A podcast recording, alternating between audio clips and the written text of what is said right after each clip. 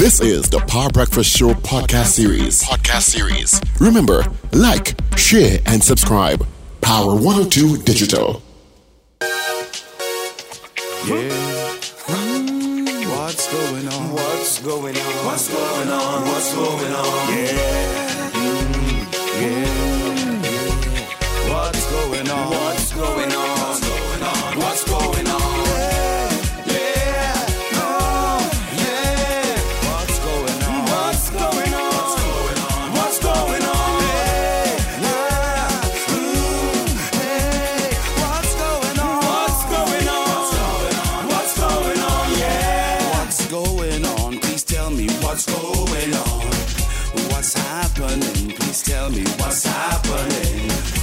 Something gone wrong, like everything upside down, Lord. Right now, good bad is like this whole place gone mad. Every day is a hustle and a bustle. Everybody right now caught in the jostle for space in the race, trying to keep up the pace. But space ram cram, everybody in a jam, jamming, jamming, jamming for a better life, a better way of living. In the meantime, simple things we forgetting, like how to say good morning, morning, neighbor, morning, neighbor,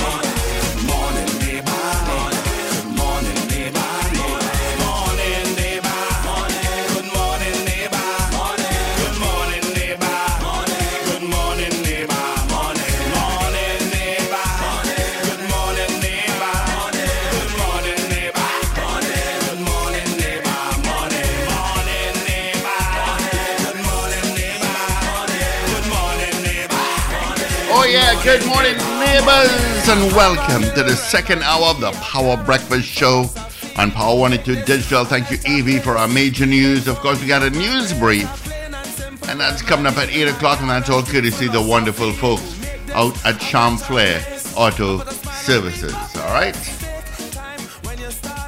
All right. Uh, of course, Paul Richards is in. Richard Raghubar is saying. Wendell Stephen and myself, Steve Khan, keeping you company until 9 o'clock. All right, so uh, let me just give you a quick traffic update before we head to the results of our morning poll. And pretty much your traffic update is very short. Where you're going to get traffic, you will get traffic. Where you think you're going to get traffic, you will get traffic. Very heavy out of Maraval from Moka, Diego Martin, East West Corridor, out of Chaguanas. Yeah, including the Solo and the Southern Main Roads. It is a heavy morning.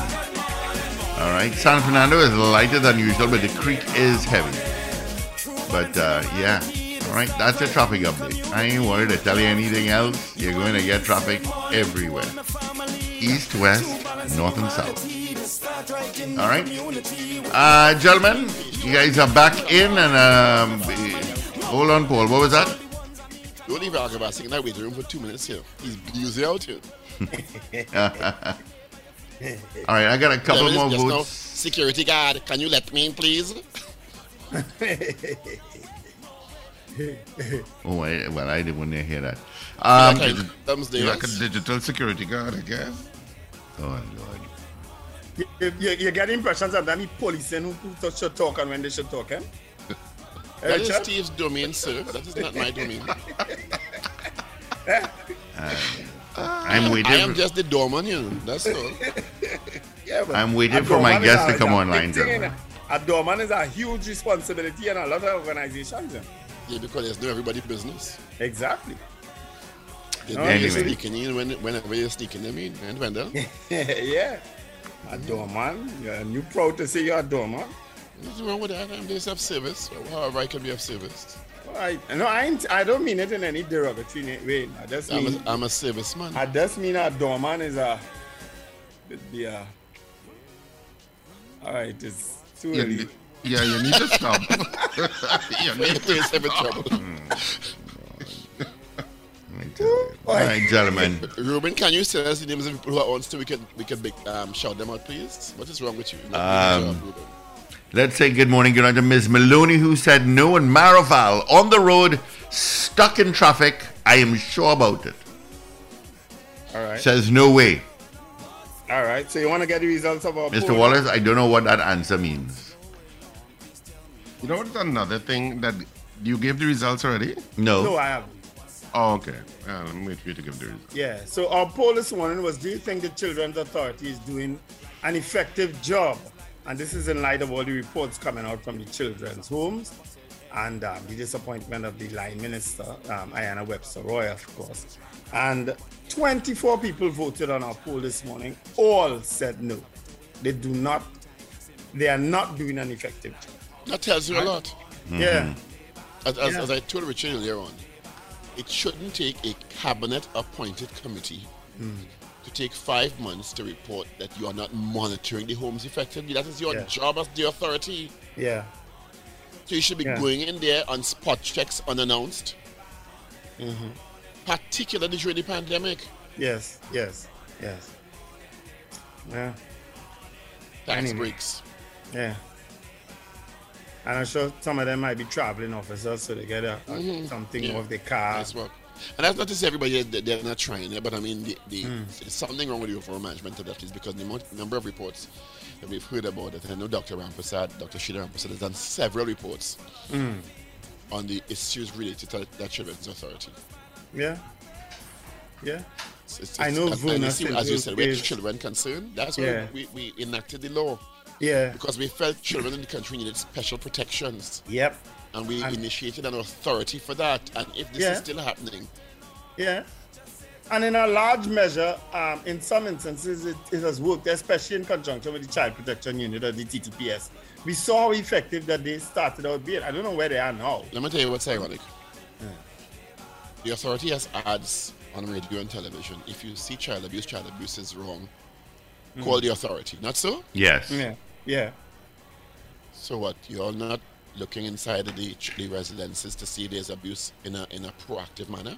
Yeah. If the standards are being maintained because there are standards Yeah. of care that have been established. Yes. Mm-hmm. Yes. So you need a, a cabinet appointed committee to tell you this kind of abuse and maltreatment taking place and neglect Yeah. is abdication of duty. Yeah. It is. anyway. It's frustrating. Yeah, it is. And as, It as is. you said earlier, when and rightly so, you see where children and elderly people are concerned, Mhm. they, because they're vulnerable groups, eh? Yes, they need They special attention, groups. special protection. Yeah. We're not do. by saying engrossed in this too. Uh, don't no, that's um. I'd rather not say. Um, Focus here, focus here, here now. but but but the issue of the Supreme Court and that the, that potential overriding of Roe versus Wade, and of course there are two things. There's a leak, which is unheard of, um, from the Supreme Court in the United States. The mere idea that it is leaked is in itself somewhat of an earthquake. And two, the decision that's uh, that's being prospectively um, implied with regard to the overturning of Roe versus Wade is another earthquake to the United States, the United States constitutional um, issue on the issue of abortion. The Democrats, to me, need to increase the number of Supreme Court judges. The president can do that, and it was something that he was asked repeatedly mm-hmm. while he was vying for the presidency. And But, but Joe you know the natural logical extension of Richard? Is it that then? Okay, so President Biden extends the number of people on the court, and it's it shifts in favor of the Democrats. That's that's the implication, right? Yes, that's the implication. And then a Republican president come in and increase it again, and it shifts in the do what the hell they want, uh, and if it So, needs to so, keep increasing, so increasing. what, what is so? but, so but the court see, reach hundred? no, but there is a reason. There is a moral reason why it should be done because Barack Obama had a choice and was entitled to a choice of a Supreme Court justice that was not given to him by Mitch McConnell and the Trump administration. Let's not forget that. And that is what overturned it to the majority that it is now. Because John Roberts, the CJ, sometimes shifts to the liberal side um, of, of the bench. That's what's causing part of the majority. Well, let me tell you, That, it- it- that it- it- what- dishonorable What, what we are suggesting act now, Richard, of Mitch is that McConnell not allowing Barack Obama to get his to get his choice of Supreme Court justice after um, that guy died. what what you're suggesting, and is a fact, it is what plays out, is unfortunately the justices are and has and have been leaning to their philosophical bases in interpretation of the law. And that is sad because, as you said earlier on, the law should be interpreted on the merits of the law. And not because you're Republican, you go extremely conservative, and you're Democratic, you go extremely. Yeah, but liberal. yeah, but that's the system that they have. Unfortunately. So you have to work within that system. And mm-hmm. if it was a, a, a, a complete dishonorable act on, on the Trump administration, well, not even the Trump administration, I can't blame the Trump administration, Mitch McConnell, when did the Republicans refused to do anything that Barack Obama suggested, and Ba- Ba- Barack Obama put forward a nominee in well enough time, and what did they say? They said, oh, it's an election year. This was like in January Yeah, or February. They say, oh, it's an election year in November. The same thing happened to Trump. Less time, And he rushed it through. and they rushed it through. Mm-hmm. If that is not reason for the Democrats to increase the Supreme Court justice, then I don't know what the hell is. Mm-hmm. That's the reason why. Well, they will turn over Two half of everything. dishonorable acts on the part of the Republicans because the Republicans go after power with a focus that is, they don't care about honor. But that's been a commentary, even even in the absence of the honor thing in the conversation. They said the Democrats are just not as organized as they should be here on critical issues. because you see, it's a huge umbrella. There's so many interests under that Democrat umbrella, um, unlike the Republicans, which where it's more focused because it's a more homogeneous group. Well, would you say Trump is part of that homogeneous group? Or Trump on his own beat? Because Trump was a Democrat at one point, you know. Trump is on his was able to own get him in beat, power. but Trump, but but what Trump's values as he espouse, as he espouses to get into power, aligns with that group. with whoever can get him into power, you mean? Yeah, and, and uh, It's just that he's so far that group. Despised by the Democrats now. That's not an option anymore, so he sticks to the Republicans now. Yes, But that wasn't Trump earlier on, you know. yeah. Trump was But he has, New York. but he has now molded himself in a particular way. That worked Trump, for him. Trump about power. Let's and- not, not let's be very clear. How he molded himself worked for him, Mm-hmm. and continues to work for him and make money for him. But those two last justices that were done, uh, one at the and when when um, Barack Obama was refused, and they didn't even want to hear the nomination process, and then and giving one reason and then rushing through in the other reason is reason enough. So there are two justices there that should not be there, according to their according to their mandate. It's either they have allowed Barack Obama and then you could try and rush rush through. But what do you think will be the impact of, of Ketanji Brown on, on, the, on the bench when she's finally um, installed? It still doesn't change the majority. True. Doesn't change it.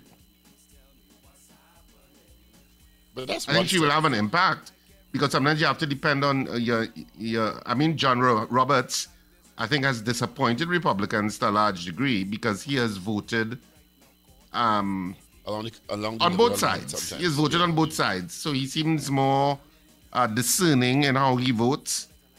Um, he doesn't just vote on the basis of uh, uh, a right wing And what about the Um, woman who, who Trump installed? I forget her name. Barrett, Amy Coney Barrett. Barrett. Yeah. Yeah. She's one of them who voting who's well, to be fair, if that leak by Politico Politico is right, then she's voting with the majority. It's five of them on that side. Yeah. Hmm. John Roberts, according to the, the, the decision that Politico leaked, leaked, is saying that he is for some of the re- reversal of, but he's not for a total. In other words, he's not for a total reversal of Roe versus Wade. He still feels that some of it should be kept in terms of the abortion rights. So he's kind of in the middle. And of course, the three justices on the other side. But even if John Roberts was to to vote exclusively with the, the the judges on the liberal side of the bench, it'll still be five four. Yeah. What's the average age of these people? So did I. They're hmm? young enough that you have more torment. They're young enough to stay till 20 years in there. Most of them relatively young enough to stay till 15, 20 years in there again. Yeah. Yeah. And you know, they don't just go like at 60 or 70. Yeah. Yeah, They yeah. could be 80 something and they're Yeah. still there saying, yes, I vote so and so. All right. Ru- As we Ru- talking um politics too, I saw Watson Duke launched his party And Gary Griffith. Hyatt and said that he is going into Laventille to share a thousand loaves and live amongst them. Um, yes. So the irony of him saying that and then going to the Hyatt to do the launch, where he had And a you know, big splash. you But know? you're not saying that he said that at the Hyatt. He said it at the Hyatt, yeah. Yeah, yeah, yeah. You know? So we will see where that goes. Or we have a guest. Well, let's welcome our guest, Yes, let us do that. Recording in progress. Bianca Lalla. Yep. Good morning, UNICEF. Bianca. Good morning. Thank you for having me. How are you? Thank you for joining us. And Good morning, is Priyanka. UN Morning- child's morning, rights activist. Uh, is that correct, Priyanka? Yeah, UNICEF. Yeah. Just, just give us a bit about your background so, so we can acquaint ourselves. Absolutely. Well, my name is Priyanka Lalla. Um, I'm 15 years old, and my love in the environment is really what started my advocacy. And I started off as a climate activist. Um, I first started at 10, where I promoted the idea of zero waste living and a zero waste lunch kit in my school cafeteria. And then I started on social media with my zero waste blog. Um, And today I focus more on the rights of the child as well as climate change, and I intertwine how those issues um, can be solved together and how they work together. Um, and then became a child rights ambassador where I worked with the Office of the Prime Minister in Trinidad and Tobago and UNICEF. And I continue to advocate for the environment and the rights of the child for three years. And I took charge in leading discussions, raising awareness, and working towards um, creating a positive change in my country.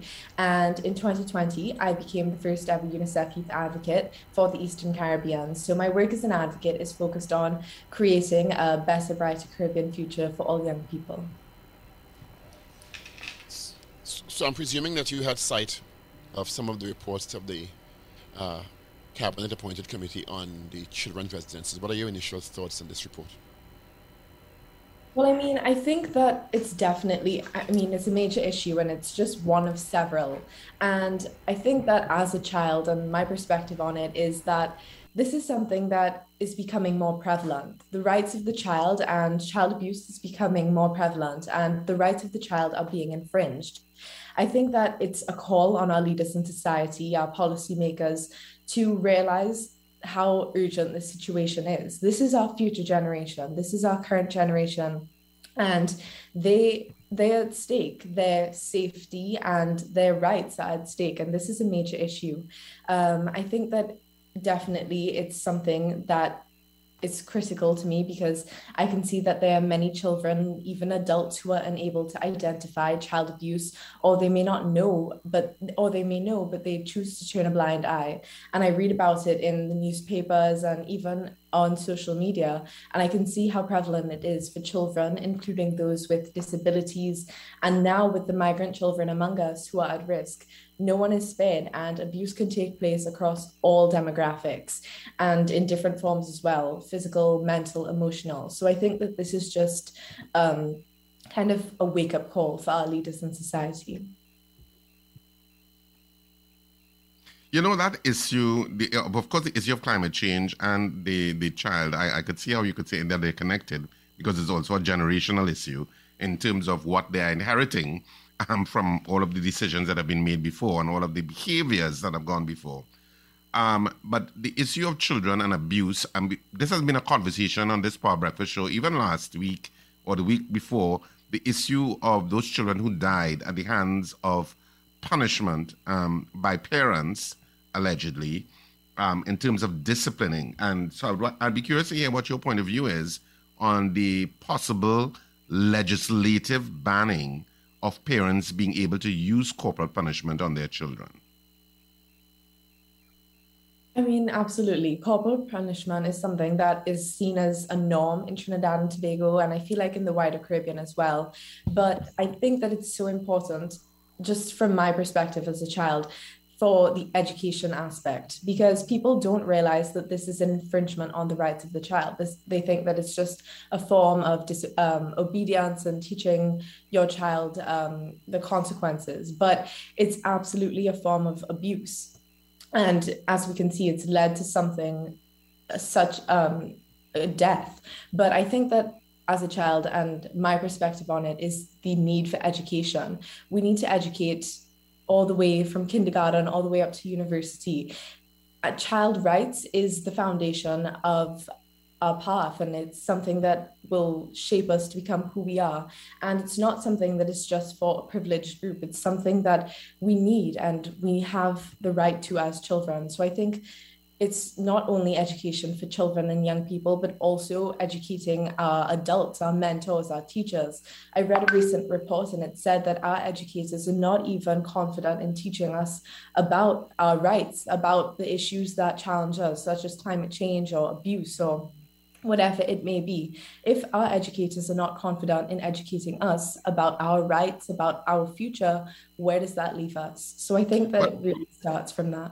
Yeah, but it leads us to, to exactly what that report said, because yeah. that's indicative of the lack of leadership on the issue of the issue of, of the rights of the child, the issue of violence against children, the issue of violence generally being normalized in the society from childhood leads to the kind of outcomes where you see these people who are in charge of children and in children's homes being abusive as they are and and and, and that report comes out and everybody's horrified. But the society in a kind of way has normalized violence as a means of discipline and has normalized that children should be ignored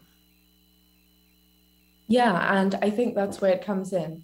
Um, we have the legislations and we have the policies. I mean, we have the national child policy, which is definitely a step in the right direction.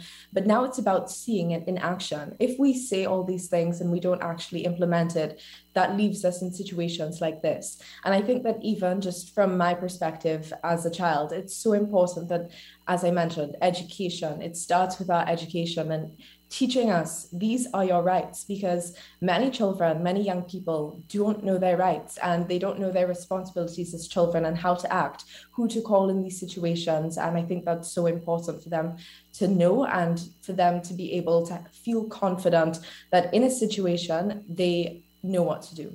But to, to take it one step further, um, Priyanka, go ahead, go ahead, Linda. Yeah. Um, now, you're a child rights ambassador with UNICEF. Is it the, discussions that you would be that, that you would be engaging is is is that with other um, children? Because for all intents and purposes you you you you're still a child right? Um, so is that a discussion that you'll be having with other um, children your age? And what what type of discussion would would would, would that would, would you all engage in in terms of what's been happening Usually, I my audience is not really children. I usually speak to like policymakers and leaders from different islands and different countries, and I bring a call to action. These are the issues that children and young people are facing, and this is what you need to do. But definitely, I have had conversations with children and um, children in Trinidad and Tobago, and they say these things have become more prevalent. And as children and young people, we need to know that our rights. And I think that as children and young people in our country, we're seeing these problems happening on a daily basis, and there's still not enough action being taken. So, what are, what are some of the things that children are saying that they would like to see? Well, I've heard a lot about education actually. That's why I'm a major advocate for this. And education from all sectors education when it comes to climate change, education when it comes to child abuse, education when it comes to any issue that we're facing. If it starts in our school curriculums, it has a major impact because many children and young people in our country, um, their parents, their mentors, their guardians may not be able to teach them this at home. So if they have the basis of this in their school, they feel more confident that they will be able to be taught by professionals and have confidence in their ability to take action.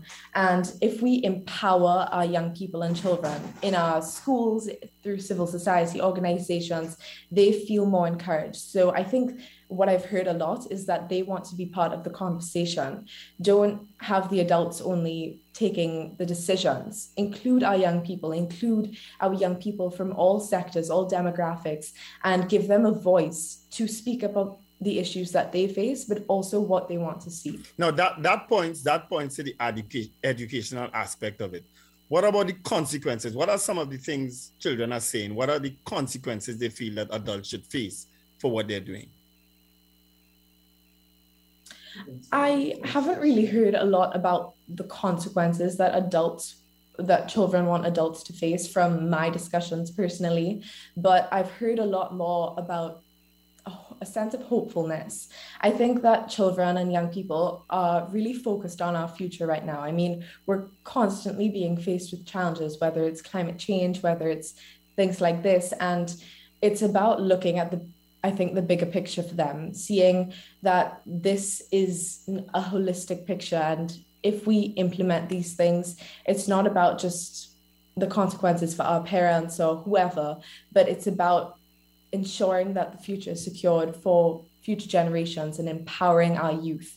I think that they are more concerned about their um, well being than really having to um, put consequences on their parents. Do, do you think, based on Richard's question earlier on, Priyanka, and I, something just occurred to me that uh, children are probably the only group in society uh, that where there is in this country uh, legal right, and I'm being very careful here to, to, to disaggregate discipline from persons getting physical with them, in, including their parents. Uh, because that's what it comes down to what corporal punishment is. The parent can get physical with the child, which is illegal in other age groups. You know, so it's a, a strange dichotomy we face in Trinidad and Tobago. Do you think it would be, a, and then many parents can't tell the difference or, or there's a subjective interpretation of what is too much or what is too little, as we've seen the horrible outcomes recently. Do you think it would be a step in the, in the right direction, in addition to education, of course, as you've advocated, for the country to outlaw physical beating of, of children? Yeah, absolutely. And I think that's just a small part of the culture change that we need to have.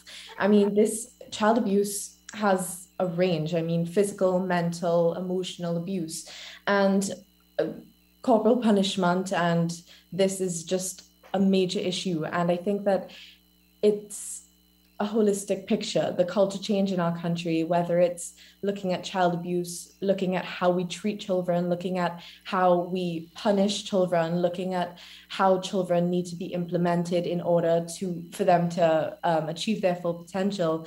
I think that it looks at the culture change for our parents, for our teachers, for our mentors, for our leaders in society, and even when we're looking at educating our younger generations teaching them a different perspective on this is extremely important. But some aspects of culture change in society has had to be under the auspices of law changing uh, because we were very slow to change. I mean, totally different subjects. Driving with seat belts, driving while talking on the telephone. There was so much attempts at suasion before that were ineffective, and then we had to literally legislate it. Is it that you, you mentioned earlier that legislative change in this regard will be a step in the right direction. Is that what you're saying?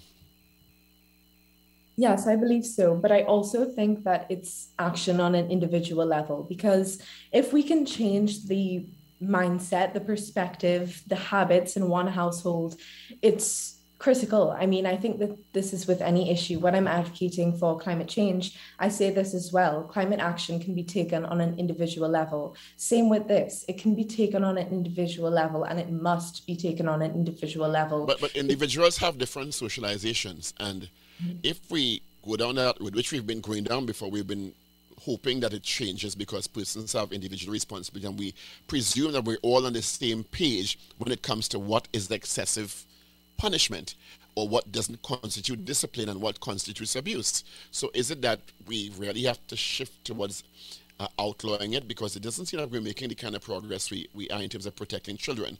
If we hope for persons to individually change it, it sounds uh, productive, but it doesn't seem that our history supports that approach as effective.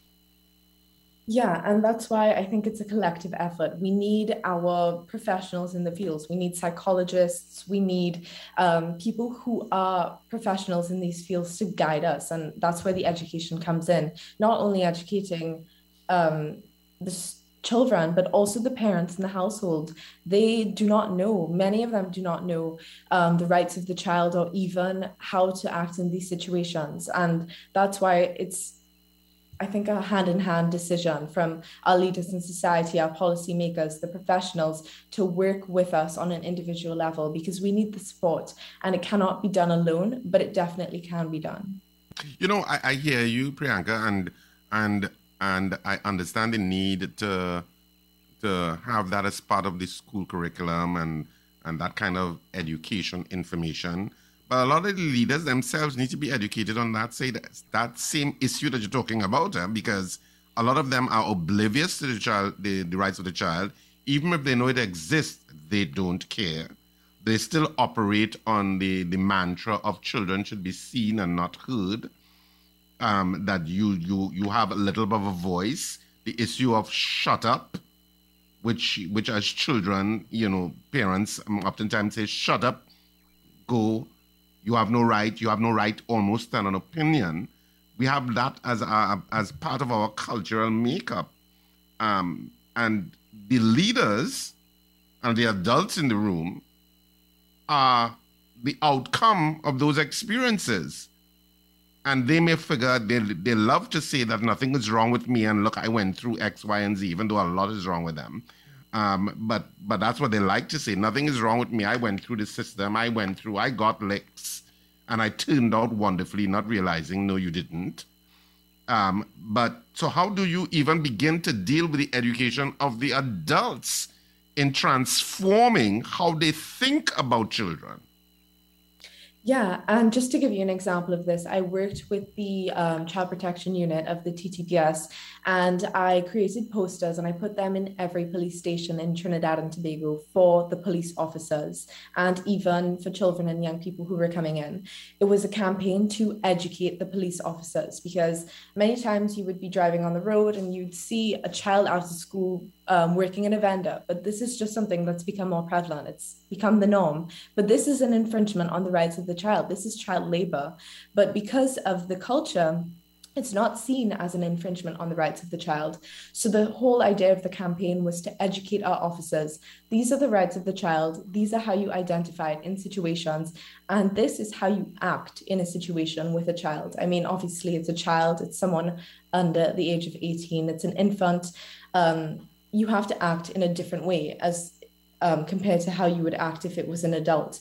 So it was basically a variety of different like sessions where they looked at um, how to identify the situations and then how to act um, accordingly in that situation. And I think it goes for the same for our leaders in society or anyone. It's so critical that they recognize how this is affecting us and really understand um, how we need to act. Yeah. Um, I'm, I'm trying to figure out something. What is the law? What is the law state on a child? I, I mean, you referenced just now seeing a child as a vendor. Um, what does the law state that a child is assisting, like the parents or grandparents at, at who, who are doing vending at this point in time? What does the law state about that child there with them? I don't know the laws, but I know the rights of the child. I know the articles on the rights of the child, and I know that child labor is an infringement on the rights of the child. Hmm. Okay, because I, I think we need some, maybe, I don't know if Richard could help, or maybe Paul, some clarity on that issue in terms of a child being seen vending. Um, is that can that be considered child labor if the child is with the parents or, or grandparents at the point in time? It is child labor. Yeah, it is. It would be labor because mm. you can't construe it as anything else. You're going to have to take it on the face of what it is. Mm. In addition to which, the child is by law required to be in school between ages of five and I think fifteen. Mm. No, we talking. We, we can talk outside of school hours here, if if if that's possible. You know, what's what's the? I would like to get some clarity on that. Yeah, I think it's still I think it's still illegal. I think it's only from the age of 16. Mm-hmm. I think there is some leeway, if I remember those laws correctly, but Yeah. something I'll have to research because not something I interface with regularly. Yeah. Yeah. Because That something law- you see it's legislation. something you see around the world, eh? It's not something that's that's that's that's um in in um in Trinidad and Tobago alone. It's something you see around the world. I'm not. I'm not so sure there's an exception for family-owned businesses, which is mm-hmm. what you are asking. Yes, that's what I'm asking. Which is what you're asking. Yes. I'm not. I'm not so sure there's an exception for that. I can't remember.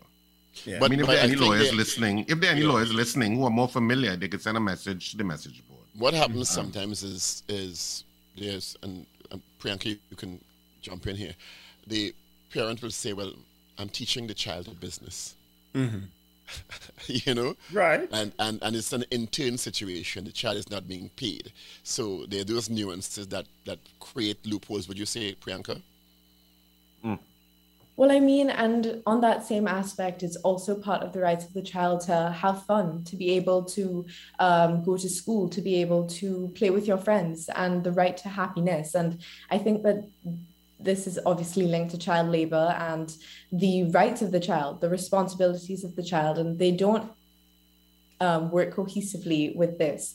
Um, I think that no matter what aspect it is put in, it is still child labor. What are the significant changes you'd like to see in addition to cultural changes and, of course, education, as you've advocated before, in terms of the, the country as a whole, as a collective, changing our record where child abuse is concerned?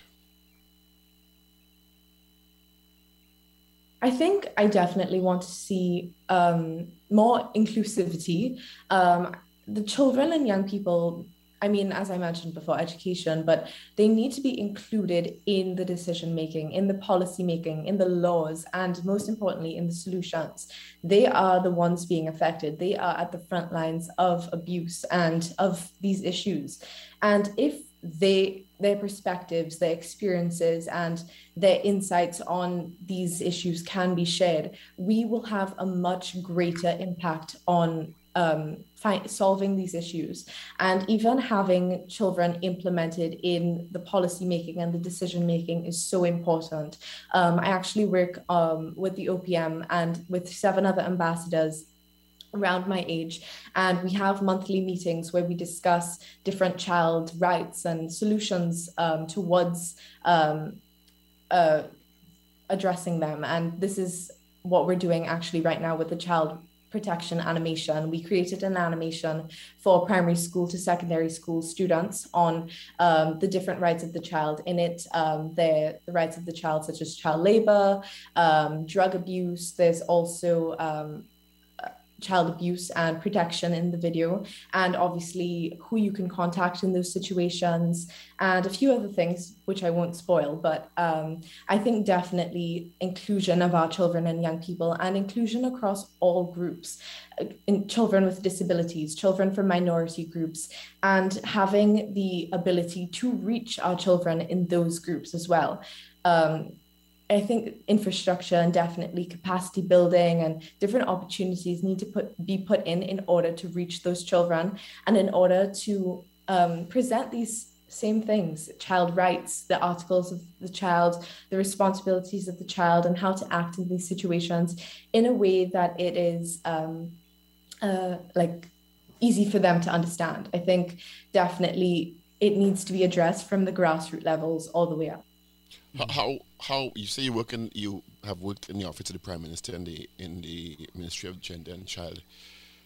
How how much conversation is there has there been on the issue of those migrant children who also ended up in this report and their plights are very tragic uh, and even though some may not be abused because of the conditions and which they have to live in the country uh, it may also be of concern Yeah, absolutely. There is a lot of talk about this, and we are concerned about this as young people. I mean, even with the seven ambassadors, this is an issue that comes up, and um, the leaders in the committee are also very passionate about ensuring that their rights are not infringed and that they are given their rights. I mean, they have their rights as well. And I think that this is overlooked sometimes, but I think that it's very important that they are also given the opportunities to be educated and to know their rights. Um, this is just an example, but we created something and it will also be in Spanish. Um, some of our activities and some of our videos are also presented in Spanish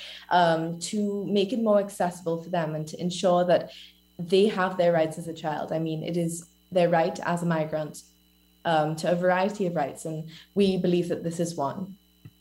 Do uh, has the issue of human trafficking come up in your conversations because of the fact that many minor girls are often trafficked? Yes, it has. And I mean, um, along with this, child abuse, sexual abuse, um, and the different aspects that are linked to this have come up in our meetings as well. I was just trying to look at the issue of some of the legislation because it's the Children's Act of 2012, and our our age where children can be allowed to work is 16, and there is an exception that you could do for 14 for light work. Um, um, I was looking at an ILO, ILO report on it, and they're saying that, for example, in the Bahamas, that lower minimum age of 14 is restricted to particular issues. And they're saying that Trinidad um, does not have it clear in the legislation um, with regard to that, like work, that kind of work or light work can only take place in non-school hours, um, which is what bah- the Bahamas has done, and they have defined exactly what that light work is, which Trinidad has not, and also the exception for artistic performances, because the St. Trinidad and Tobago doesn't have one, and many jurisdictions do um, with certain regulatory controls because you do have children performers who perform and will be paid for that performance, whatever Right. it is. It could be a soca singer, like Too Young to Soca, like Machel Montano, and and so the regulatory control of children in the artistic arena, um, which which is allowed and which is work, but because it's artistic, um, there are certain exceptions and provisions made for it. And according to that ILO report, this in Trinidad and Tobago doesn't have any um, Well, um, well, even provisions for it, which, which which would be strange because we, we make such a big deal of children, especially you know in terms of carnival and calypso and stuff like that. And I'm sure they get some sort of performance fee yeah, um, when they when they perform, especially on in the on the big stage in the On savannah, stage. etc. even I'm children in the area of, of advocacy too, because I'm sure that they that they would they may be the benefit of some sort of stipend or some sort of thing. How do we how do we look at that? You know, Yeah. But once, but once you're over 60, but, uh, but they're saying that the minimum age is 16. okay, Yeah. To, to generally to work. But there's certain exceptions that I think should be considered. Artistic is just definitely one. It's definitely one. In Because closing, you- in, in closing, Priyanka, do, what are your ambitions? Uh, you seem very passionate about these issues.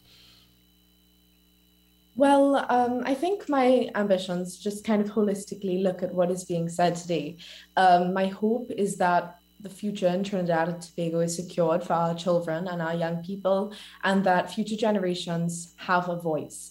They are empowered and they feel empowered to take action and step up and speak up for what they stand for. And I think that this is something that I look at on a Caribbean wide region. I think that we need to unite as a Caribbean region um, because our voice is far more powerful. And I think just even looking at Trinidad and Tobago, my hope is that our future generations can do a much better job and can really ensure that our children, our grandchildren um, are given their rights, are given um, their responsibilities, and that our children and young people in our country today feel comfortable to speak up about what they stand for, what they're passionate about, and they have the opportunities to do so because of what is implemented. So, definitely, I'm ambitious for more opportunities and more capacity building opportunities and just more inclusion overall. Well, thank you for being with us today. Uh, I see you in the future as a child's right advocate attorney. Thank you very much for having me. Thank And you. she's Yeah, surrounded by one daily. I'm sure. Yeah. Thanks so much, Priyanka. Have a great Priyanka Lalla, thank you so much for being on the Power Breakfast Show this morning, Power 102 Digital. Appreciate it. Tell the family hello for me. I will. Thank you so much. Recording stopped. All right. All the best to you. All right. Hi, thank you. Bye-bye. Thanks, thanks, Priyanka. Of course, Skippy, Skippy reminded me, guys, of the issue of Giselle Salandy not being able to do a boxing match because she was seen as a minor at the time. Yeah. Um, I don't know if you'll remember that, but but but Skippy just sent a message to me. Morning, Skippy.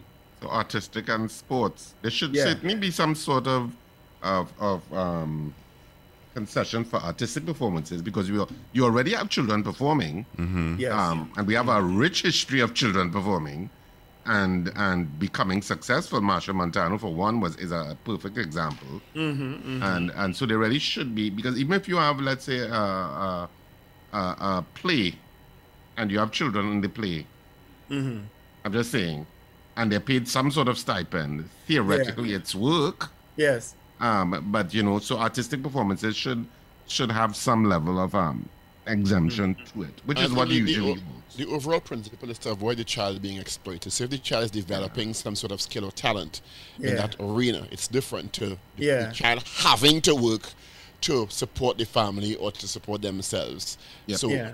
so a child in that situation who's being allowed to develop a talent or a skill or something is must be considered very differently.